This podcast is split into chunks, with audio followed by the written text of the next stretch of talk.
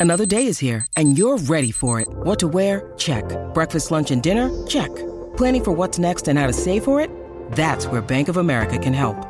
For your financial to-dos, Bank of America has experts ready to help get you closer to your goals. Get started at one of our local financial centers or 24-7 in our mobile banking app. Find a location near you at bankofamerica.com slash talk to us. What would you like the power to do? Mobile banking requires downloading the app and is only available for select devices. Message and data rates may apply. Bank of America and a member FDIC.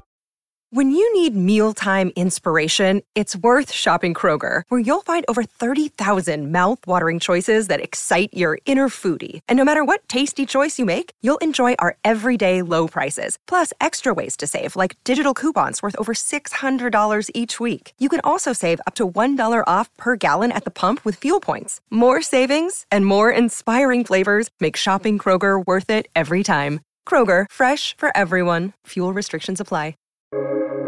Welcome to the New Books Network. Hello, I'm Nicholas Gordon, host of the Asian Review of Books podcast, done in collaboration with the New Books Network. In this podcast, we interview fiction and nonfiction authors working in, around, and about the Asia Pacific region. An English mission to Japan arrives in 1613 with all the standard English commodities, including wool and cloth, which the English hoped to trade for Japanese silver but there's a gift for the shogun among them a silver telescope. As Timon Screech explains in his latest book, The Shogun's Silver Telescope God, Art, and Money in the English Quest for Japan, 1625, there's a lot of meaning behind that telescope.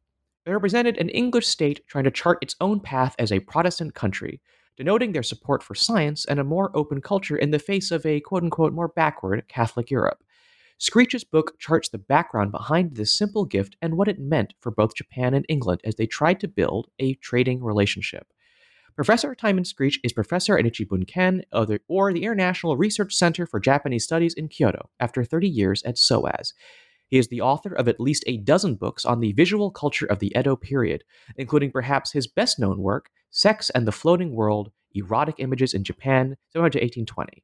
His other most recent book and previous interview subject on this podcast was Tokyo Before Tokyo Power and Magic in the Shogun City of Edo, published by Reaktion Books.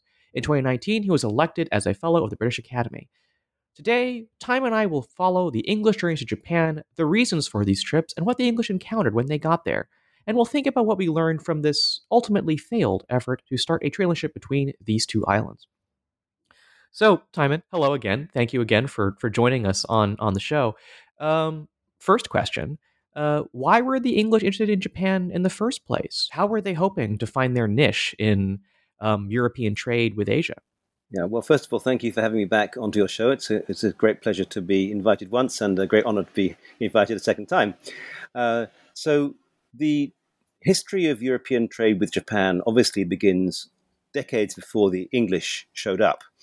Um, the English were very late to the game. It had been the Portuguese who came first uh, to agree with Spanish, and then the Dutch, and the English are the kind of um, last ones to arrive.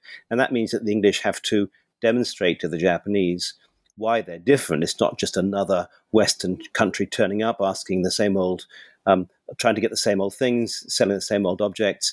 Uh, English were going to be different. That's what they thought. But why they sent the ship was that the uh, English had already been trading fairly successfully to Southeast Asia, buying spices. And I think uh, your listeners will all know about the English East India Company, which would turn into a very rapacious and, in some ways, quite a re- repellent organization. But in the early days of its foundation, uh, in the very beginning of the 17th century, it was pretty benign and small and a rather frightened body of traders that were sending little tiny ships a long way away in a sometimes vain hope of making profits, but they wanted spice. And spice was a way to make uh, rather insipid North European food more tasty, but also uh, it was regarded as having medical qualities, and especially um, nutmeg and the membrane inside the nutmeg called mace, which was the world's most valuable commodity at the time thought to cure plague. And we can think that the head of the East India Company himself, one of the richest and most powerful people in England, died of the plague in 1625. So it was a very, very topical matter to be able to protect yourself from that. And selling spices, buying spices in, uh, in on Java uh, which much cheaper than buying them in Istanbul or even in Venice, made the trip worthwhile. And having done that for the best part of a decade, the English East India Company think to themselves, you know, we're pretty well established in Java, our ships are going that far. It shouldn't be too much of an effort just to go further up to Japan. And so they began proposing to do that. And the company, having been founded in 1600, uh, first sailing happened in 1601, and the first sailing to Japan was dispatched in 1611, a decade later. So, could you tell us a bit more about the state of the English at this point in time? Obviously, they're far from the dominating world power they'd eventually become. Um, how do they see themselves, and how do they see themselves in relation to Europe? England was uh, somewhat tremulous entity at the time. Um, English people are brought up on these stories of Elizabeth I and Drake and wonderful activities on the Spanish Main and capturing Spanish uh, silver ships, and these stories are, are to extent true. But with the death of Elizabeth I, uh, which happened shortly after the creation of the East India Company, and the coming of James uh, the sixth of Scotland came down to be James First of England. There's a realization England has to move in a different sort of way of behaving. It's it's not good enough to keep stealing uh, Spanish silver. King James is regards himself as a peacemaker, and he he opens uh, talks and creates a peace with Spain fairly early on. So the English are going to have to become a proper modern style trading nation. And what they got from the Spanish in warfare was silver and all countries needed silver for all kinds of purposes, they can continue to get Spanish silver, but they're going to have to buy it in future rather than stealing it. And that interferes with their balance of trade. So they start looking for another place where they can acquire silver, hopefully at a lower price and possibly even um, purer than they got from Spanish colonies. And Japan was exactly such a place. Japan uh, had copious amounts of silver, and although they were widely trading it internationally already. On the whole, the Japanese were selling their silver more cheaply than you could get it in other places, and it was worth traveling all the way from London to Japan to get silver. Uh, no longer being able to steal it, they would have to buy it. They'd have to buy it with something, and uh, what they choose to send are is the main English internationally recognized export product of the period, which was woolen cloth. And English woolens were, in fact, already being sold in Japan by the Portuguese and the Dutch when they arrived. Uh, Japanese knew about woolen cloth, but they had no sheep in Japan, so they didn't produce their own. And the English have high hopes that this will be um, a very uh, lucrative trading arrangement and beneficial for both sides. And Japan, too, I think, is different from how we would normally or, or at least how maybe our mainstream understanding of Japanese history in a very shallow one would suggest. I mean, the mainstream narrative of Japan is that um, it was closed off before being, you know, pried open by by Commodore Perry. But your book reminds us that that wasn't always the case, if it was always the case. The, Japan was in a state of civil war for almost the entire 16th century. It, it kind of mind-boggling that a country would be at war for so long. And during that the course of that period, there was massive destruction. There were, um, you know, every boy was being dragged off to fight. Every woman was in, losing her, her, male support, and uh, every building was dis- was burnt down. And many local warlords began to see international trade as a way both to fund uh, themselves and to gain legitimacy. Uh, the Spanish and the Portuguese were in Japan to take silver and also, it must be said, to take slaves. Um, but they also wanted converts, and if a warlord would convert, then they would ensure a supply of guns and, and gunpowder and give also legitimacy. Uh, you know, fight under the under the sign of Christ, and your your fight is good and legal. So the um, the civil wars of Japan, which had begun before the Europeans arrived, probably were exacerbated by Iberian interventions. But there's a massive battle in the year 1600, easy date to remember, when Tokugawa Ieyasu, who, who is the shogun named in the title of my book, won an enormous um, victory and effectively became de facto ruler of most of Japan. Japan, of course, is a very long archipelago, and hardly anyone controls the whole thing until modern times. But he got the main chunks, which would be um, Edo, modern day Tokyo, Osaka, Kyoto, and some important outlying islands. And three years after this victory, he had the emperor, uh, who's a rather puppet figure, create him shogun. There hadn't been a shogun for a few decades, and there hadn't been a powerful shogun for about a century. So he really changes, or you might say, restores the Japanese state. And Ieyasu was extremely interested in international trade. The idea about Japan being closed off is it's an exaggeration at any time in history, but certainly the early 17th century when Ieyasu was recently created shogun, it's a very international period. However, uh, th- there was concern, uh, like in many countries, that international trade is one thing, but missionaries converting your people is another matter. And um, the fear that Roman Catholic converts would end up being more loyal to Rome than to the new shogunate was a was a genuine fear, and, and may well have been a um, um, a, a well placed fear. There are rumors, and there are even some um, hidden documents suggesting that the King of Spain uh, was not at all averse to the idea of using Japanese Christians as a way to overthrow the Japanese state and include it into his empire. Uh, he never tried, and if he thought about it in cool terms, he probably realized Japan is not going to be a place that can be conquered like Mexico or uh, or the Philippines. But nevertheless, there was concern at the Japanese side that trade is fine, but um, uh, um, conversions need to be watched over with a degree of care and alarm. And of course, the Japanese were also increasingly worried about the loss of silver. They needed it themselves and vast amounts of silver leaving. And of course, they were deeply offended by Japanese being taken away um, as slaves. So uh, this is the kind of the state into which the English arrived with the Iberians having already traded for a few decades and the Dutch who arrived in 1609, so only a couple of years before the English um, were established themselves too. We'll get into, I think, the the kind of the the religious politics um, of Europe and how that affected Japan later in the interview. But you mentioned the the missionaries, and um, it sounds like the the English were the English in Japan were somewhat involved in some of these whispering campaigns about about the missionaries, or at least the English thought they were. Um, I think you note what is it? Um, one of the English traders being hurriedly called into a late night meeting to uh, to share more about about the Guy Fawkes incident and things like that. Yes, so the English that went in 1611 um, arrived in 1613. Of course, they there was a commander that went to meet the shogun. Actually, technically, he was the retired shogun at that point, but he still controlled the country, Tokugawa Ieyasu, and received from him permission to trade, as he had given permission to the Spanish, Portuguese, and, uh, and Dutch already. And uh, that um, commander, named John Saris, returned to England, but he left to run the trading station a man called Richard Cocks.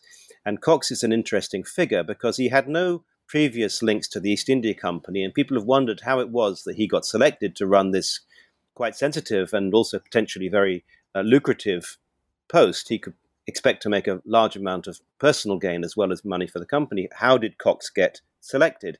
And we can't quite answer that question exactly, but we can look at Cocks's previous life which is uh, he worked as a wool merchant. He was experienced at selling wool, and that's what he'd be doing in Japan. But he'd worked as a wool merchant in Bayonne, which is, of course, the southernmost Atlantic port of France. And Bayonne was a good place to sell English wool because you could sell it from the French side up into the Pyrenees, where, of course, it's pretty cold in winter and wool should be very desirable. Um, the English had poor relations, and early on they had no relations with Spain, so you couldn't sell wool from the Spanish side. But Bayonne had another function uh, in the English government's mind, which being the southernmost port of France on the Atlantic coast, it was also where illicit Roman Catholic priests from Spain would be um, embarked to come to England, which was, of course, completely illegal.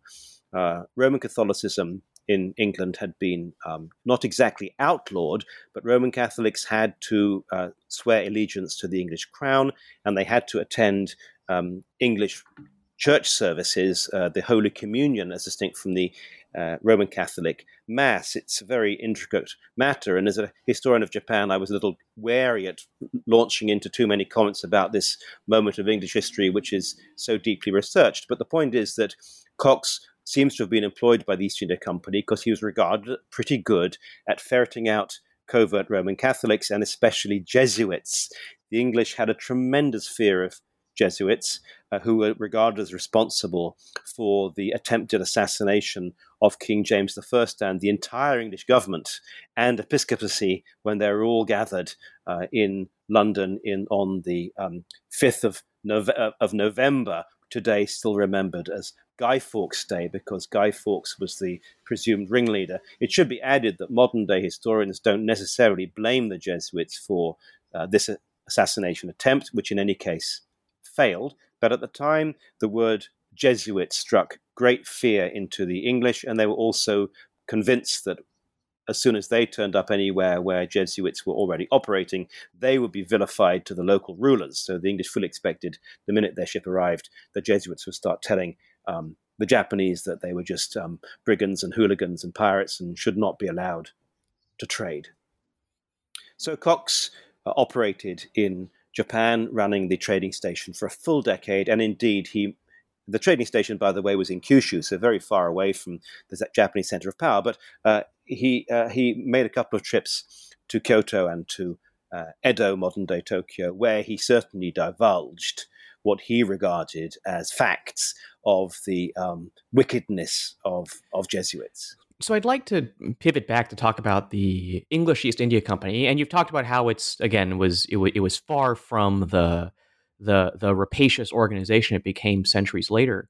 Um, I remember I, I, I was struck by what was it the um the the story of of is it maybe I'm pronouncing his name wrong, but but Saris, the person who did the first who did the first trip to Japan, who who lands in England and seems to be constantly ignoring messages from his superiors to please make his way back to headquarters. And he's always delaying. He says, "Oh, the winds are bad," and the, the company just kind of is just like kind of crossing its arms and kind of being like, "Well, okay then," and then just. Um, but it's very interesting, kind of just just to see the inner the inner um, bureaucracies of of this very new organization. Could you just go into a bit more detail about about kind of the relations within the East India Company as as an organization? Yes, so the East India Company had, of course, its um, investors, uh, wealthy people. Initially, it's restricted to um, English people. Subsequently, uh, what they call strangers or foreigners who are living in London are also eligible to invest. And each voyage has its own investors, not just to Japan, but the ones which are simply going to Java, buying spices and back. And the problem with East Voyage having its own investors is that one voyage may um, benefit its investors at, at the expense of the others. So within the East India Company itself, voyages are in competition. So if you can get your voyage to buy up all the spices, for example, and dash back to London with them, your investors will be delighted. But the next ship that comes along will find that there aren't any spices sitting in the market ready to be bought. And eventually the company resolved this by creating what they called a joint stock, so that profits were um, evened out and regulated across the various sailings. Some voyage was fantastically lucrative. Some voyage, well, the, the ship might even be lost at sea, and you it's a pure loss. Um, so that was from the London investing point of view. But of course, they also had to trust uh, the commanders who were sent off in these ships, who had literally control of life and death over their sailors. They were negotiating in countries about which very little was known. They had to be given a kind of calm carte blanche to do what they thought was right. And those commanders were senior people uh, who were risking their lives and uh, felt it was completely legitimate for them to come back personally enriched as a result of this experience. And the company turned a bit of a blind eye to what they called private trade, but they didn't like the idea that individual commanders were making their own, you know, feathering their own nests at the cost of the company's profits. And when Saris sailed off to Japan and implanted Richard Cocks to run the East India Company and came back, he was told, of course, he was going to get silver, principally speaking. But they did say to him, well, you know, there are other, other Japanese objects which we know will sell well, such as lacquer. Japanese lacquer was already highly valued in Europe, and also um, to some extent paintings, Japanese screens, beautiful paired screens, often painted on gold. There were already some in the Vatican, and the King of Spain had a few. And um, so they, you know, they say to Saris, by all means, bring some of these back if there's space in the ship. And he does. Uh, on his own bat, or possibly using company money, he purchases these things uh, and brings them back. But then, as you intimated, when his ship arrived into Plymouth, reputedly, he started flogging off some of these things before the ship came around to, to London and the cargo could be properly inventorized, uh, flogging them off um, to his own account. Right? And uh, we don't really know, but the company got wind of this and started intercepting his mail, and it appeared that Saris was uh, not really doing what he was quite supposed to do.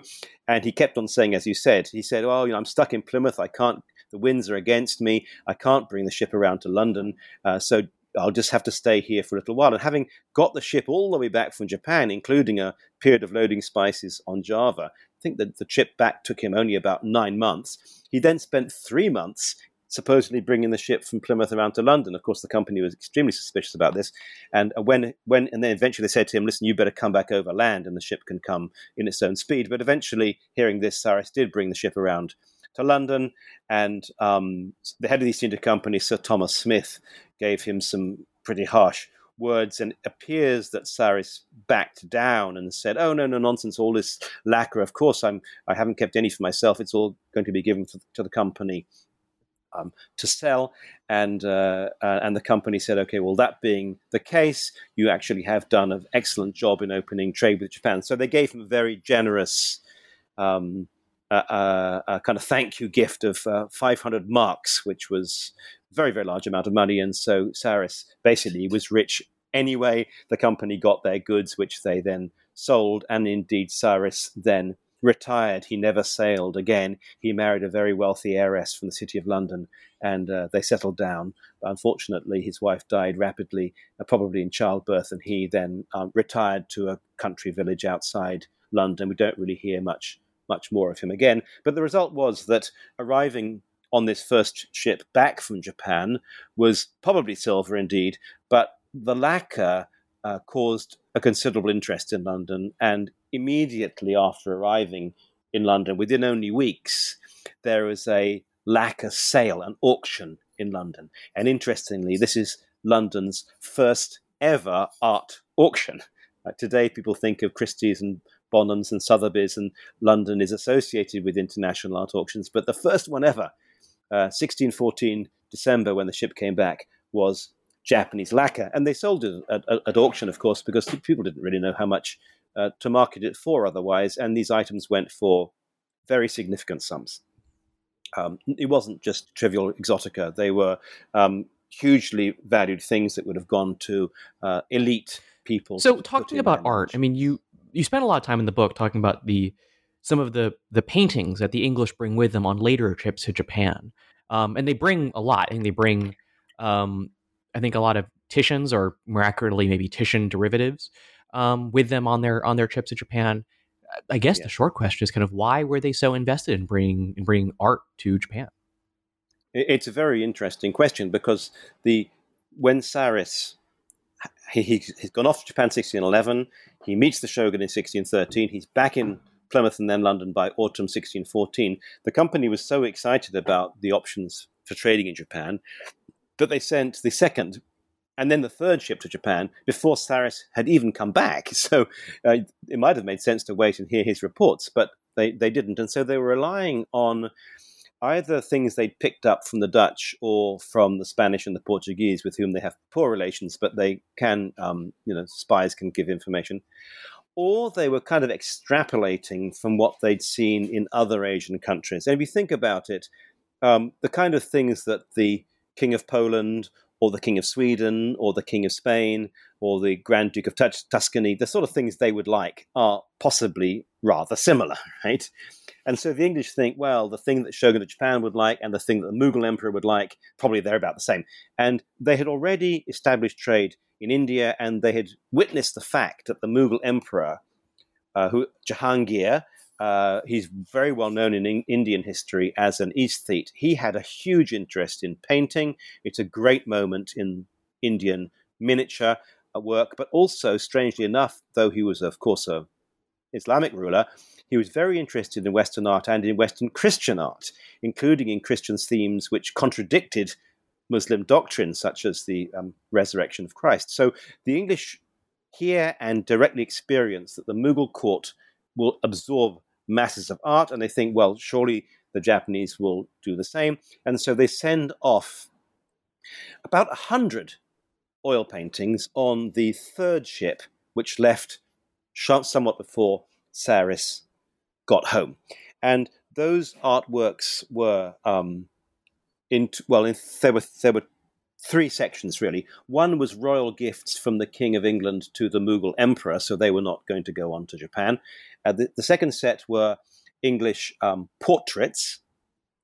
They thought, probably quite rightly, that the Japanese rulers would be interested to know what English, you know, countesses and great ladies wore, their hairstyles, their clothing, and so a large number of portraits of English nobles were sent to go to India and to go to Japan to be given or sold to the Japanese opposite numbers who they thought would like them. And many of the sitters are named. It would be fascinating to know did the sitters donate their portraits? Did they say, oh, you know, a countess of of Rochester or something says, I want my portrait to go. Uh, who knows? But any case, these portraits went.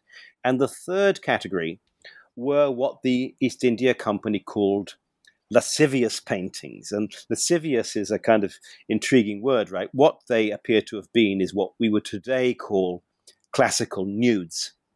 So the great establisher of the classical nude genre in Europe was the Venetian painter you mentioned, um, Titian, Tiziano. He was already dead by this point, but the models he'd set up of kind of you know Venus and Cupid and satyrs and Susanna bathing, his models were widely copied in Venice itself, uh, all across um, Italy, and uh, you could pick up a, a kind of uh, knockoff Titian equivalent for uh, not too much money. And when the East India Company decided to commission these uh, lascivious paintings, indeed, they send an agent not to Italy, that's too far, they haven't got time. They send an agent to Rouen.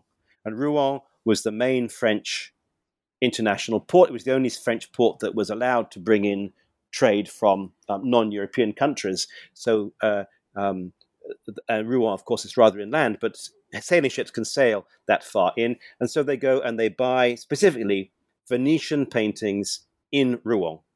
And they come back with about 50 of them, and we have the titles of most, which were indeed um, the sort of things attributed to Titian, but the prices make it quite clear they could never have been real Titians. They would have, it would be stupid to send a real Titian to Japan without yet knowing what the Japanese would think of it. But um, knockoff equivalents, which were in the in the price range of about five to ten pounds, which is which is good art. It's not rubbish, but of course, Titian itself himself would have been much more than that. And these are sent off. And when Saris comes back to uh, London in 1614 autumn and arrives in Plymouth, he hears this ship has gone and he said, You've absolutely hit the nail on the head. It's exactly what I would have told you to send. Just like the Mughal emperor, the Japanese have a um, high understanding of art. They would be very interested to know about um, our Western paintings. And he may have said, although it's not recorded as him saying it, he may have said the Jesuits themselves have set up a Western art school in Japan, which is producing Christian art. So why don't we send some things telling them about our worldview too? Because Saris um, confirmed the Japanese would like this, the East India Company, but, but, but Saris said something else. He said the Japanese also love paintings on themes of war. And the English had sent portraits and lascivious paint. They had not sent anything on the theme of war. So they dash off another sailing at the very end of 1614, even though sending out a ship in winter is a bit risky, uh, with a large number of war pictures. They haven't got time to commission any, so they send war prints. And not oil paintings, but prints. And war themes were pretty easy to procure in London because the whole history of the Spanish Armada, the wars of the religion on the continent, you could buy these things um, in London, and they were bought and sent off in a little ship, which is supposed to speed uh, and, and, hopefully catch up with the one carrying the oil paintings, which indeed it does. The ship was called the Advice, uh, because um, the cargo had been put together on the advice of Saris, and it, it, it got to Java, where it met the ship carrying the um, oil paintings, because that ship had gone via India first, and they regroup there and they put together what they think will be the perfect cargo for Japan, and that will be the third English ship uh, so arrive. this is an interesting segue because the book is filled with missed connections like this. You know, ships leaving before other ships can make it back with the goods they need or the information they need. Um, the the the the second sailing to Japan or later sailings to Japan leave before the first sailings can make it back. People are waiting around for boats to arrive. The boat doesn't show up. They assume, well, I guess the boat sank and they leave, and then the boat shows up a week later. and so it seems like how did just i mean it yeah. perhaps we're we're spoiled by by our modern um, day you know instant communications and everything but it kind of at least the question kind of how did anyone communicate and actually run global operations at this point in time um, it's it's a very good question and um, um of course we have to completely shed our um, understanding of certitude and business confidence and contract law, all those things, completely um, irrelevant. And and they were probably irrelevant any case. But when you're sending ships all the way to Asia, it was um, uh, really quite a hap- haphazard affair. Having said that, I'm actually quite impressed by the uh, level of documentation that was retained. Uh, regrettably, uh, the East India Company uh, archive is quite well preserved in the British Library, but it's lost there's some chunks you know missing, and sending the first ship to Japan is precisely a moment where a chunk is missing. So we don't have details about how they thought up the cargo and so how they selected Cocks and Saris to lead. But um, there is a copious archive of letters sent back from the various um, ships, and every, every ship come. The Dutch and the English, on the whole, uh, assist each other in conveying each other's um, correspondence. Although, of course, they always steam it open and check what the others are saying about each other. But they, you, you don't throw somebody else's correspondence overboard. So they can rely on the Dutch to bring things back and forth to them. Um, things in India can come back over land. It's not impossible to send a, a, a, courier from the Mughal court through Iran to um, Aleppo, where the English ships are sailing. There's also a English um, Turkey company sailing back and forth to Aleppo and to Istanbul. So um, things, curiously enough, do do tend to get through. But we often have a letter which says, you know, as I refer to my previous letter, and the previous letter is inextant. So there was a, a lot lost. One slightly intriguing little episode is that ships tended to stop at the Cape uh, where today, of course, Cape Town, and they were stopping there to to, to refuel uh, or, or, revittle, right, to take on water and uh, and meat and vegetables, and they didn't do a lot of trading there. Um, but there they would inscribe stones. There was a thing called the post office stone, where a ship would would would you know inscribe on a rock. We pass through at this stage. This is the name of our ship. These people are are, are dead. This commander is now in charge, and and people would um, pick up that uh, uh, um, uh, over time. The number of sh- ships lost is not so great, actually. And I think what's um, interesting about sailings is that once the ship is at sea, unless there's a really major storm, it's pretty safe. Ships tend to wreck when they are near to coasts because that's where um, reefs and, and, and, rocks and things are. So once the ship's kind of out of Plymouth has got away, uh, and um, and if the food lasts, then they tend to be able to get to Java. Uh, and then from Java up to Japan is uh, is not so difficult. Uh, the English are not allowed to stop in the Philippines because that's Spanish, and under the Treaty of uh, Peace with Spain, they're not allowed to intrude into Spanish areas. So they can't stop in in in in um, in, in the Philippines, but they can stop in what's today called Okinawa, then an independent kingdom called the Ryukyus, uh, if they need. They on on the whole they don't. They go straight up to um, uh, to to Japan.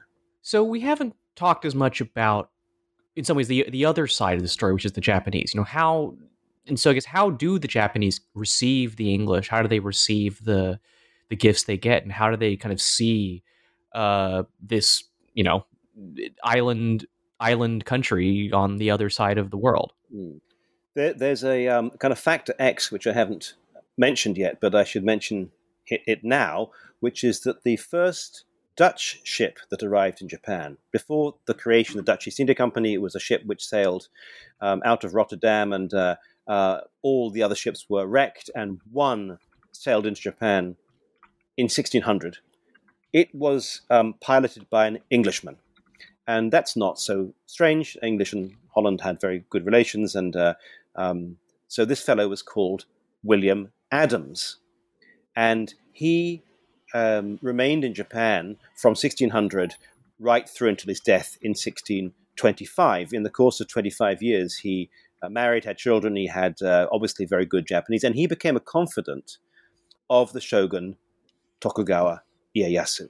And Adams had fought, or rather, he'd been in charge of a supply ship at the Spanish Armada. He knew firsthand, uh, or he thought he knew, the, the wickedness and the danger of Spain and what the Jesuits um, uh, put European Catholic kings up to and how the Jesuits instigated regicide and such things. And he informed Ieyasu about that. It's, it, it's, it's pretty clear he did so. Uh, and this would have allowed Ieyasu to kind of triangulate what he was hearing from the Spanish. It's not that he believed everything Adams said and disbelieved everything the Spanish said, but by hearing two sides, he was able to come to his own views about things. So uh, the English East India Company was vaguely aware that there was this English person already in Japan, having gone on a Dutch ship. And when Saris sails in 16, uh, sails off 1611, arrives 1630, he's told to try and find this person Adams and and ideally to enlist him to work for the East India Company, which indeed Adams uh, agrees to do.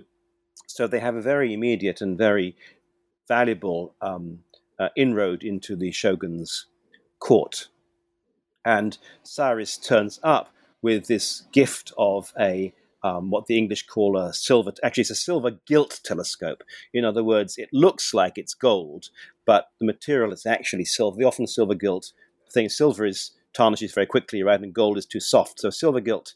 Uh, the title of my book says a silver telescope because silver gilt telescope is too long. In any case, they give this object, and shogun is uh, quite startled by it. He's obviously never looked through a telescope in his life before, what exactly he could see through it, what the capacity of an early 17th century telescope is, is possibly debatable. But of course, Galileo at this time was making his extraordinary discoveries to the telescope. In fact, Galileo's discoveries were known to the English uh, just before they commissioned this beautiful telescope to send to Japan. So they're clearly sending off something which has the latest scientific and indeed military applicability. You can you can use a telescope uh, on land um, for seeing where uh, any enemy armies are doing. Anyway, the, the shogun's court record mentions the arrival of the English with this silver telescope and the fact that the shogun received it.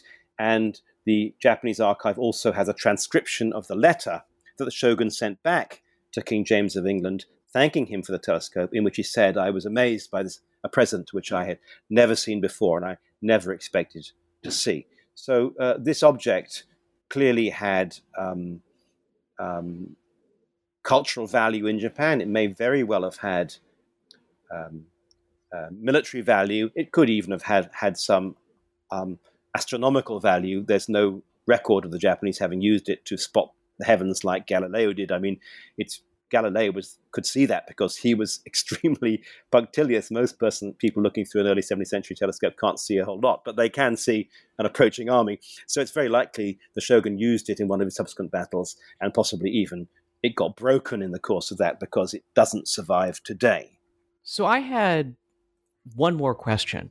Um, one parallel I made upon reading your book is with um, the is is with the Dutch embassy to Beijing in Qing, China, um, as covered in a previous um, Asia Review Books podcast interview um, on Tonio Andrade's Last Embassy. And the reason why I made that comparison was that it's an effort to kind of woo one of these big Asian countries um, from a European nation that doesn't normally kind of feature in the mainstream history of uh, or mainstream diplomatic history. Uh, it also wasn't successful, um, mostly due to events outside of uh, of the mission's control. Um, and and this approach to Japan kind of seems to also be like that. It's a mission from a country that doesn't quite feature in the mainstream diplomatic history about Japan, which is most about the Portuguese and the Dutch. Um, it doesn't succeed, I think, mostly because I think events happening in Europe, the company decides to focus more on India, I believe. Um, but I guess kind of to kind of end the interview, uh, is there a way that this these missions could have turned out differently? And what can we learn from England's efforts to woo Japan? Um, the it probably couldn't have turned out differently because they were operating under some misconceptions. First of all, they went to Japan to sell wool, and they were aware that English wool was being sold in Japan, and they were aware that Japan has no sheep. Therefore, Japan was not itself a wool producing country. Uh, they think, well, we'll sell us wool. But it hadn't kind of occurred to them that the Japanese had no wool. It's true. But the Japanese already had perfectly good winter garments, which they've been wearing for centuries, and it wasn't obvious that wool was better. In fact, some of the English traders, when they get to Japan, the first winter, they start wearing Japanese winter garments because they find them nicer than the wool. And the Japanese say, You're not even wearing them yourself. How do you expect us to wear it? Uh, secondly, bringing wool all the way from London in a um, wooden ship is a pretty difficult enterprise because water leaks in, there's salt air, much of the wool arrived um, rotten, it couldn't all be sold. Uh, but there was a third misconception, which was the whole idea about sailing from England to Japan via the Cape of Good Hope and India and Java was intended to be a short term option. I think all your, your listeners have heard about the um, Northwest Passage, sailing to Asia from Europe through what they thought was a sea. Today we know it's the Hudson Bay. You can't get through.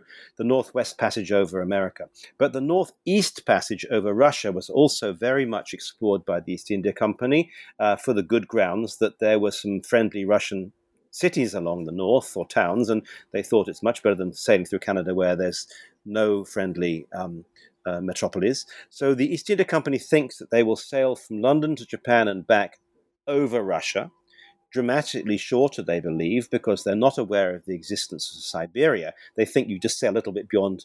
Um, you know, Moscow and Archangel drop down south, and there you get to Japan. They don't realize the seas are permanently frozen. So once they realize Siberia exists, therefore, actually, it's not that much shorter going via Russia. Secondly, the, the, seas are unnavigable. And thirdly, the Japanese have their own perfectly good winter garments, therefore, they don't want to buy English wool. Then they realize um, the whole thing doesn't work. And then they say to themselves, listen, you know, the Dutch and the, Spa- and the, and the, and the Portuguese and the Spanish are bringing over Japanese silver. We can just buy it from them. There's no need to send our own ships. It makes me think a little bit of um, uh, airline. You know, every country in the past used to have to have its own flag carrier airline, and even if they were hugely loss making, you weren't a proper country unless you had your own um, airline. And it was the same. You had to have your own East India Company. But then they say, listen. We'll buy the stuff in Amsterdam. Why not?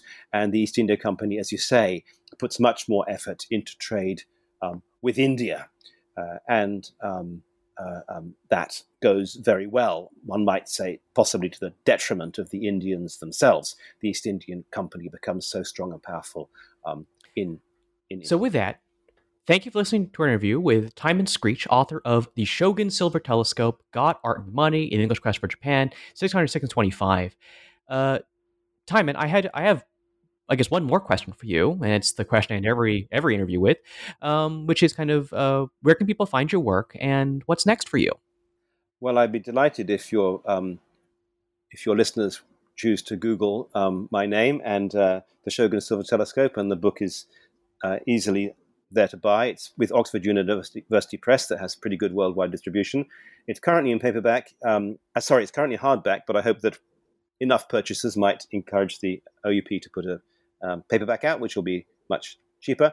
But my next project, which I'm um, well embarked on now, is that the shogun uh, Ieyasu, having received his telescope, died in 16, 16, uh, 1613, died in 1616. And his role in um, pacifying the country and ending the civil war was so enormous and so um, people were so such gratitude to it that he was deified. And so my current project is on the deification of Tokugawa Ieyasu. Uh, and today, this can still be seen. Of course, nobody today regards the shogun as a genuine god, but but the, his main site of worship is at a town called Nikko. Um, today, you can easily do it as a day trip from Kyoto, uh, from from Tokyo, and his gorgeous mausoleum there has recently been uh, restored at tremendous expense by the Japanese government. So I, I urge any of your visit and your listeners, to, if who are in Japan, to go to Nikko, and in due course, I hope they'll be able to read my uh, my book on that subject too. Well, something to look forward to when we can all travel again. Um, you can follow me, Nicholas Gordon, on Twitter at Nick R. I. Gordon. That's N I C K R I G O R D O N. You can go to AsianReviewBooks.com to find other reviews, essays, interviews, and excerpts. Follow on Facebook or on Twitter at Book Reviews Asia. That's reviews plural, and you can find countless other author interviews at the New Books Network at newbooksnetwork.com.